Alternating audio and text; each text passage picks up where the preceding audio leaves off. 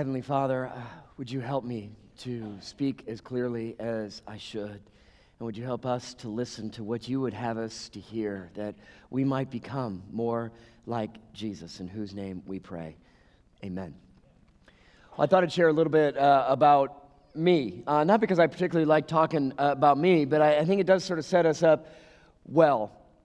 One of the things that I learned growing up about myself, because my parents would tell me this, particularly as I got older and a little more discerning, is that I was that kid growing up that wanted to do everything myself. Like I didn't want anybody's help, and that was my favorite line as a kid. My mom would say, is, I can do it. like, leave me alone. I mean, is there anybody else who is the I can do it kid? Am I the only? Please, somebody else. There's a few. Thank you. At least there's a couple other people who can commiserate with me. I, I did that like all my life, no matter what it was. Homework, I don't need your help. I can do it by myself. Uh, you no, I can do it by myself, whatever it was. And I drove my dad crazy because my dad was an engineer, and of course, directions and collaboration, that's what he lived in that world. And so we'd get something, and if it was a toy or whatever, I'm putting it together not based on the directions, I'm putting it based together on, I'll figure it out. Like I can do it. I don't need anybody else to tell me how to do something. And that worked great for me for a number of years until I was in high school in a pre calculus class. And, and, math, frankly, was always pretty easy for me. And some of you know I got a math minor in college on accident because I took too many math classes. So that's, I'm a math nerd. And so I get that. And so I'm in a pre calculus class, and we're going to have a test the next day. And a lot of my friends in that class are like, oh man, this is a big test. I'm worried about this. Let's get together and let's study, and we'll meet in the library, and you know, we'll all gather together and we'll study and we'll ch- uh, challenge each other. And like, hey, John, you want to join us? Like, well, why would I want to go to library and study? Like, that seems like a, a waste of time. No, I don't, need, yeah, I'll do it by myself. Like, I'll be fine. And, and so I remember the next day going into the classroom, and I remember the piece of paper, and I can still feel it like it was yesterday, laying down on my desk and looking at this piece of paper and going, I don't have the foggiest idea what I'm supposed to do. And I'm like, oh, that's okay. I'll just figure it out, right? And so I'm frantically trying to figure it out. And, and then some of you can relate to this. Like you're then you're looking at the clock on the wall and it's just ticking by, and I'm looking at my blank paper. I'm like, man, I don't know what I'm doing. And then the sweat begins to bead because you're like, man, I'm going to run out of time and I don't have anything on this paper. I don't know if I have any idea what I'm doing. That was a really dumb mistake. I really should have spent some time studying for this test. And I remember for the first time in my academic career at that point in high school thinking, maybe I should just cheat. I was a rule follower as a kid. I'm not breaking any rules, but it was like I was thinking like maybe if I just look over, like I won't even look too much, and I'll just glance that way and see. And I'm like, man, help! I'm just wanted to scream out, help me, because I was completely lost. And then finally, time is up. Man, I failed that test miserably. The only test I've ever failed, and boy, that taught me a dramatic lesson in my life that transformed me. Yeah, man, we all need people around us. We, we all need community. We all need each other to walk along this path. We can't do it alone. And so I want to ask you this morning as we start what's your story?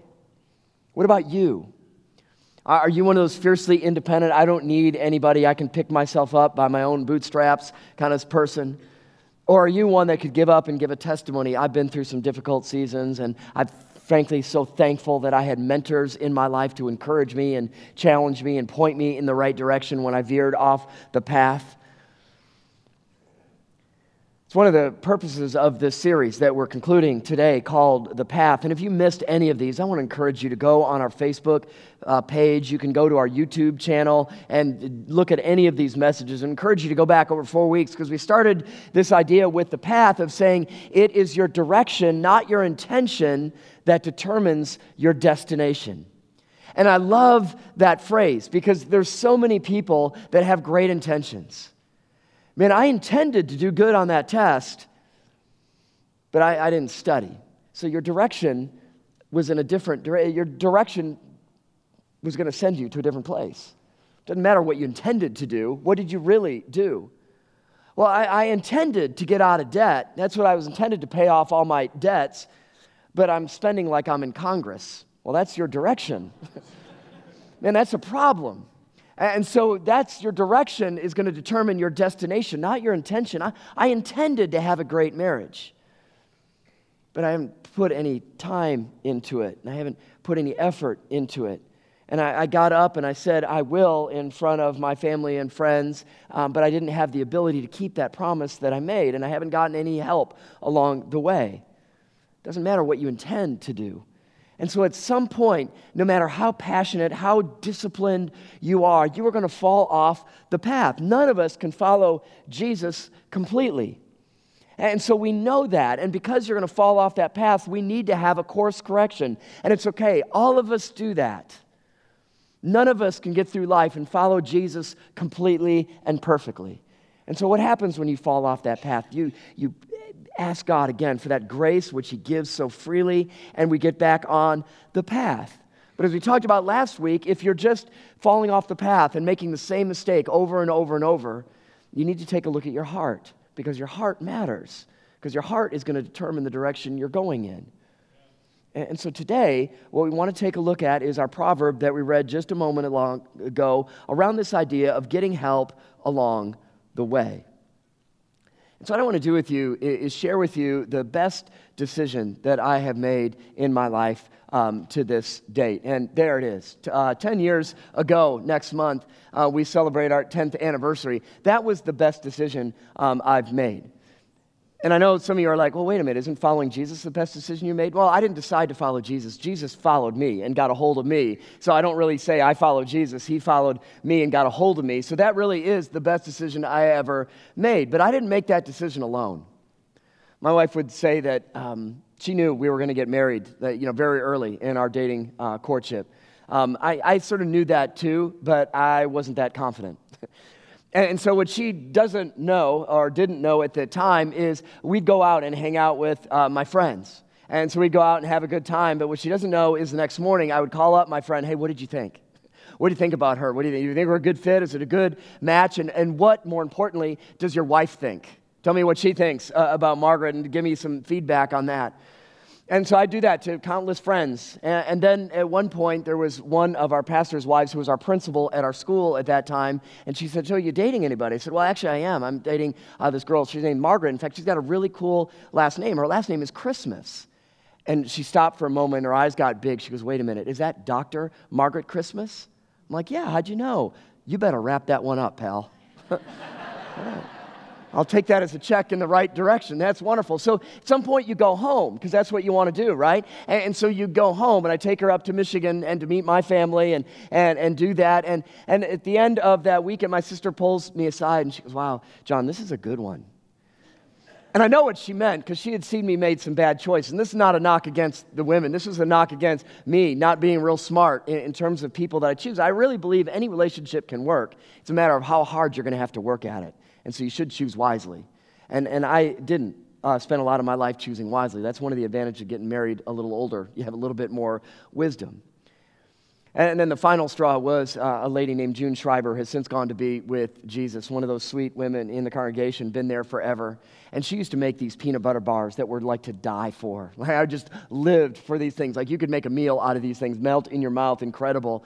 And, and at one point, she called me and said, uh, I'm not making you any more peanut butter bars. I'm like, June, what did I do? Did I do something to offend you? Like, why, why are you cutting me off? Like, you can't cut me off from your peanut butter. She goes, No, you're not getting any more peanut butter bars until there's a ring on her finger. I'm like, Oh, okay. So we got engaged, and I called my family, and we called her uh, family, and then I called June Schreiber.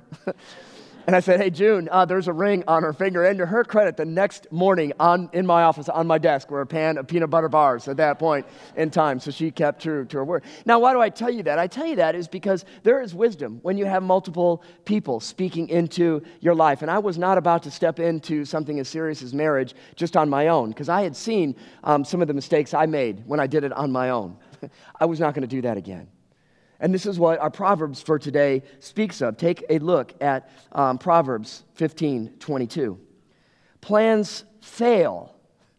Why do plans fail? For lack of counsel. That's one of the main reasons why plans fail.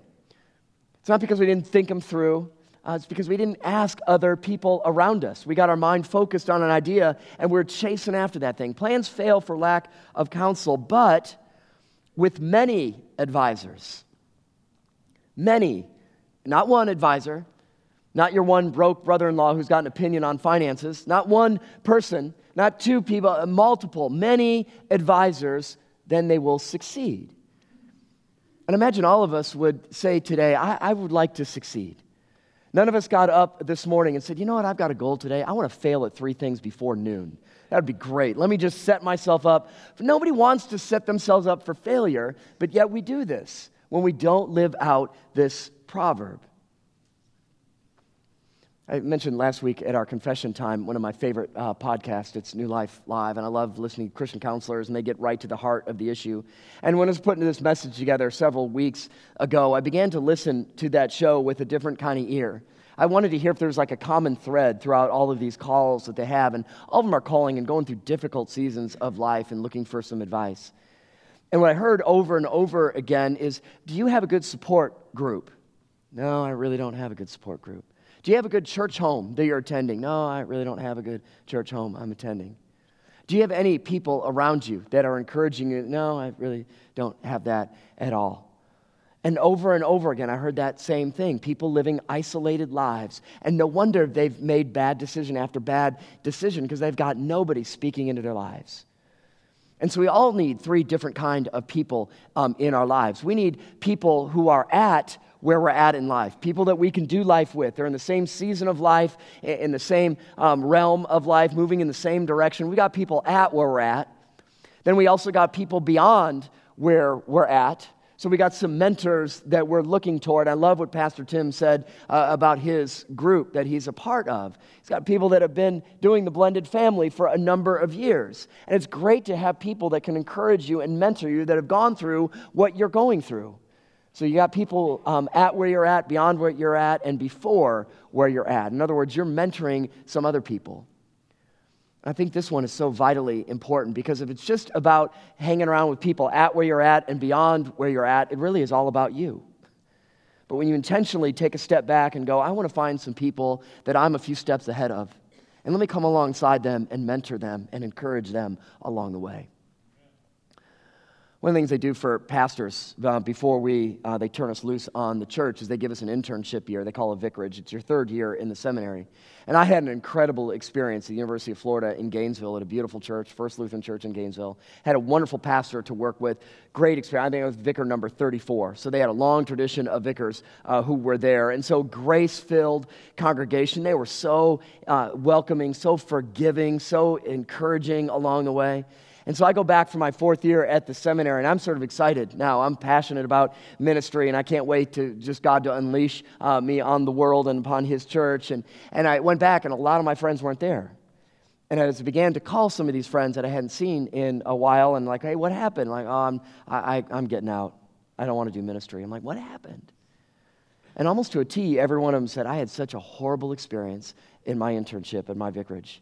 It was such a dysfunctional church. There was so much gossip and slander going on. I just looked at that and said, I, I, I can't do this for a year, let alone for the rest of my life. And said, I'm, I'm going to find something else to do. And, and so from that moment, God sort of placed something in my spirit. And I, I just want to like put a little seed maybe in your mind. If you're a part of St. John, um, I really do hope and pray. This is one of those prayers I've been praying for 25 years that, that God would give uh, me an opportunity um, to be able to plant seeds in younger people who want to go into full time ministry, whether pastors, DCE interns, people want to go into full time church work, that, that we would be that kind of church. That say, we're, we're going to invest in, in you.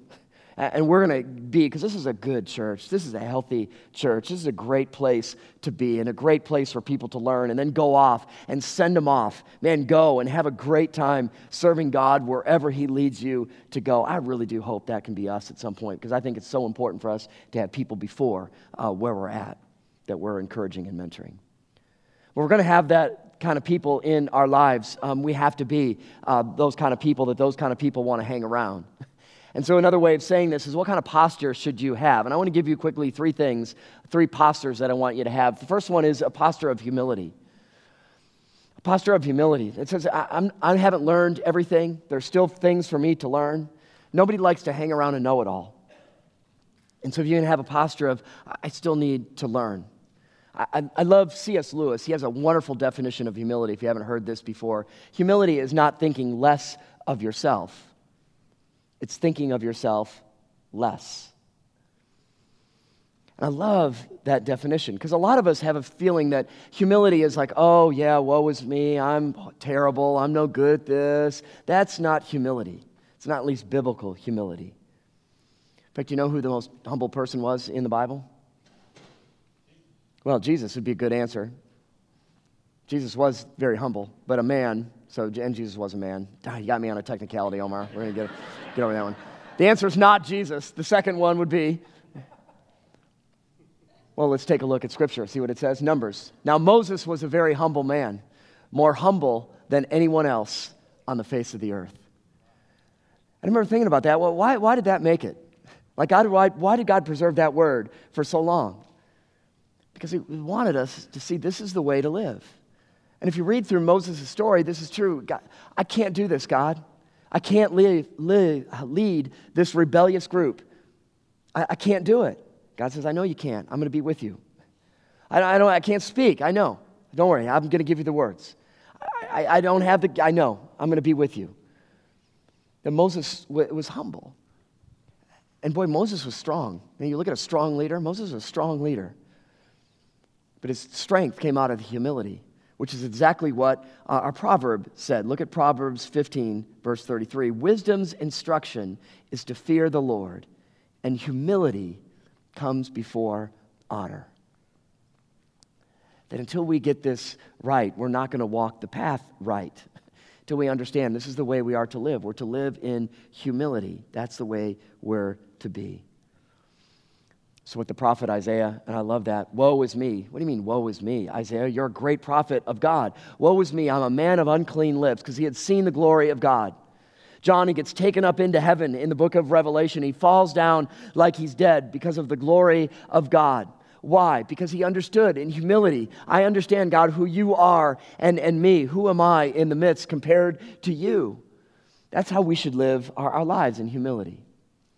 Second one is we should be a, a learner, just a lifelong learner.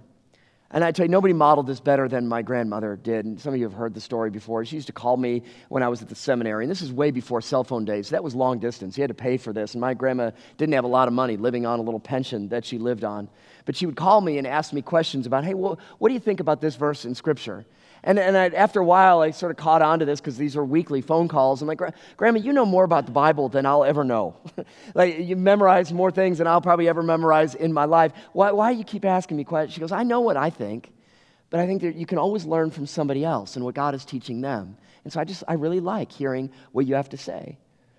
And my grandma was such a saintly woman. I, I, like I, have often said, I don't think I could convict her of a sin. If God said, "Well, can you convict her of anything she's done wrong?" I'm like, she would like love Jesus and love people in a way that I'll never uh, imagine. But what she taught me there was just so brilliant. I've wanted to live my life that way all of the time, being a lifelong learner. It's one of the things, the, the reason we have uh, the Connected Home Center uh, out there and some of you have been through that, but for those of you who have not, oh man, Roxanne has done such a phenomenal job of putting all of this together.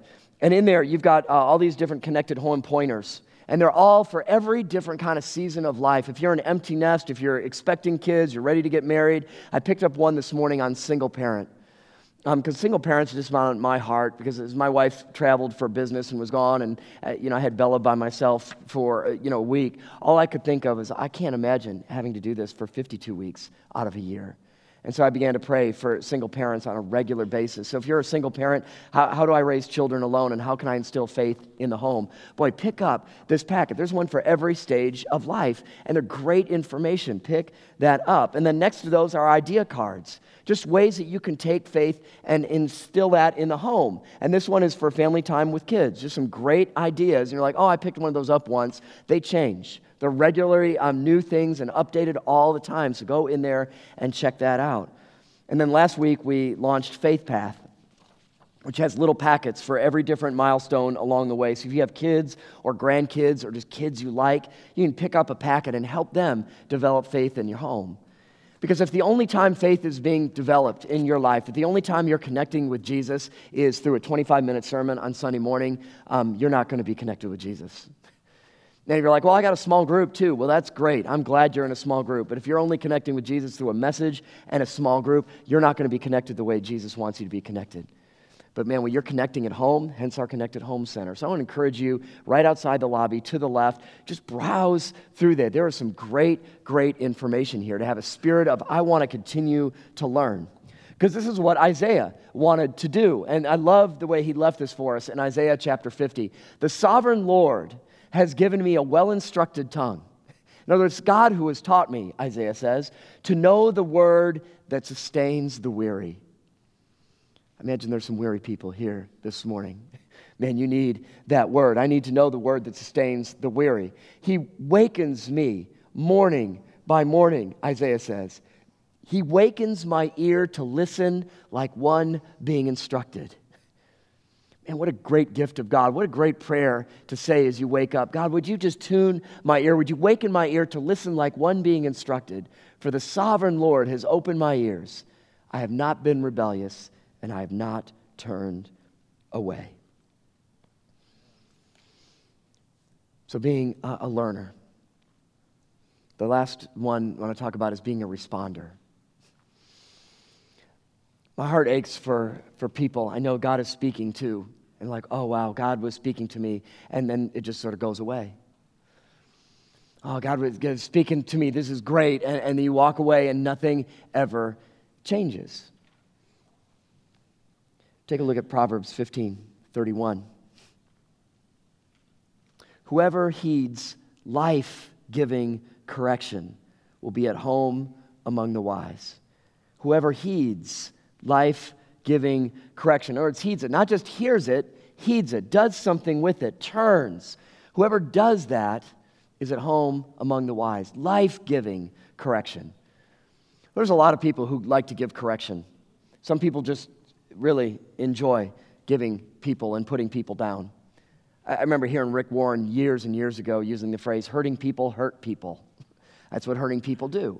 That's what bullies do. I'm going to put you down so I can feel a little bit better about myself. That's not life giving correction. We're not talking about that. Life giving correction is people who are invested in your life.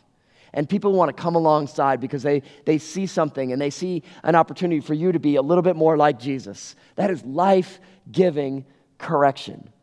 And so we want to be in tune with that. We want to heed that. We want to do something with that. Let me share with you one more proverb, Proverbs 123. Repent at my rebuke. Here's the step that most of us will hear it and we don't do anything with it. God says, No, repent. If God has stirred in your heart when we have a confession time and God is speaking something to you, don't just listen to that and, and let it go in one ear and out the other. God says, Repent at my rebuke. Because then what's going to happen? Then I will pour out my thoughts to you. I'll pour out my thoughts to you. And I wondered as I was reading that, we put the whole series together, and I went through the whole book of Proverbs and, and just landed on you know, chapter 1, verse 23. I'll pour out my thoughts to you. God, how many thoughts have I missed? Because I didn't repent. How many of your thoughts that you wanted to pour out into my life have I missed? Because I didn't take the last one you gave me and turn my life. Because then I will make known to you my teachings. Who doesn't want, as you walk along life, as you walk along the path, who doesn't want God's thoughts? Who doesn't want God's teaching as you walk along the path? I think the reason we don't have that a lot is because we haven't repented. Then I got stuck on that word pour out. That beautiful phrase. And I'm, I'm so glad we have a God who pours himself out. I mean, he created the world. And he says it was good. It was very good after he created mankind. He said, I want you to rule the earth. Here it is. You're in charge. And in a heartbeat, it's destroyed. And it's chaos again. And instead of God just destroying them, which he had every right to do, God says, No, I'm going to redeem this world. And then he raises up Abraham. He said, Out of you is going to come a line, and you are going to be my representatives to the world. And I'm going to save the world through your line. And time and time again, they rebel and they go off and do their own thing. And instead of God being done with them, he says, I'm going to come. I'm going to come in the flesh. I'm going to become a man. I'm going to live a perfect life that you couldn't live. And I'm going to pour out all of the wrath of God that was supposed to be for you on me so you never have to experience it. And I'm going to die on a cross. I'm going to give up my life. Nobody takes it from me. I'm laying down my life because I love you. And I want you to be with me. I want to be connected with you. And you can't connect yourself to God. You can't be good enough to connect yourself to God. It's only through Jesus that we can be connected with God. And God says, I provided a way. It is a free gift. I have poured out myself to you. And so, what is our response to that? Oh, thanks. Or is it, man, thank you, Jesus, for the grace of God that I didn't deserve in my life? Thank you for pouring yourself out for me. How can I live in response to your goodness and mercy that I didn't deserve? Follow me, Jesus says. All right, I'll follow you on that path. What about when I, when I veer off? We'll do a course correction. What about when my heart becomes hard and I get caught in a sin? what will deal with your heart. And I'm going to put some people around you that can help you along that path. This is what God wants to do. God wants to transform the way we live. That's why we're doing grilling groups, by the way. We don't do that just because we like food. We like food here, by the way. We love food. but it's more than food. It's getting people in relationships. Because the more people that, are, that you know, that know Jesus, um, Jesus will rub off on you, and you'll become more like Jesus as you get in community. Discipleship, becoming more like Jesus, happens best in the context of relationships. And we want to make it hard for people to not have relationships here at St. John. We want every single person to be in relationships with other people. And so that's why we do grilling groups. That's why starting next week, we're kicking off a new series. It's called Finding We in a World Made for Me. We live in a narcissistic kind of world that it's all about me. And so, how can we, as followers of Jesus, live in a we world? How can we live in a we kind of way that represents Jesus to the world? This is our faith is never meant to be done alone. It's meant to be done in community with other people. And so, how can we intentionally do that? I want to invite you to be back over these next three weeks. It's going to be a great, uh, great series.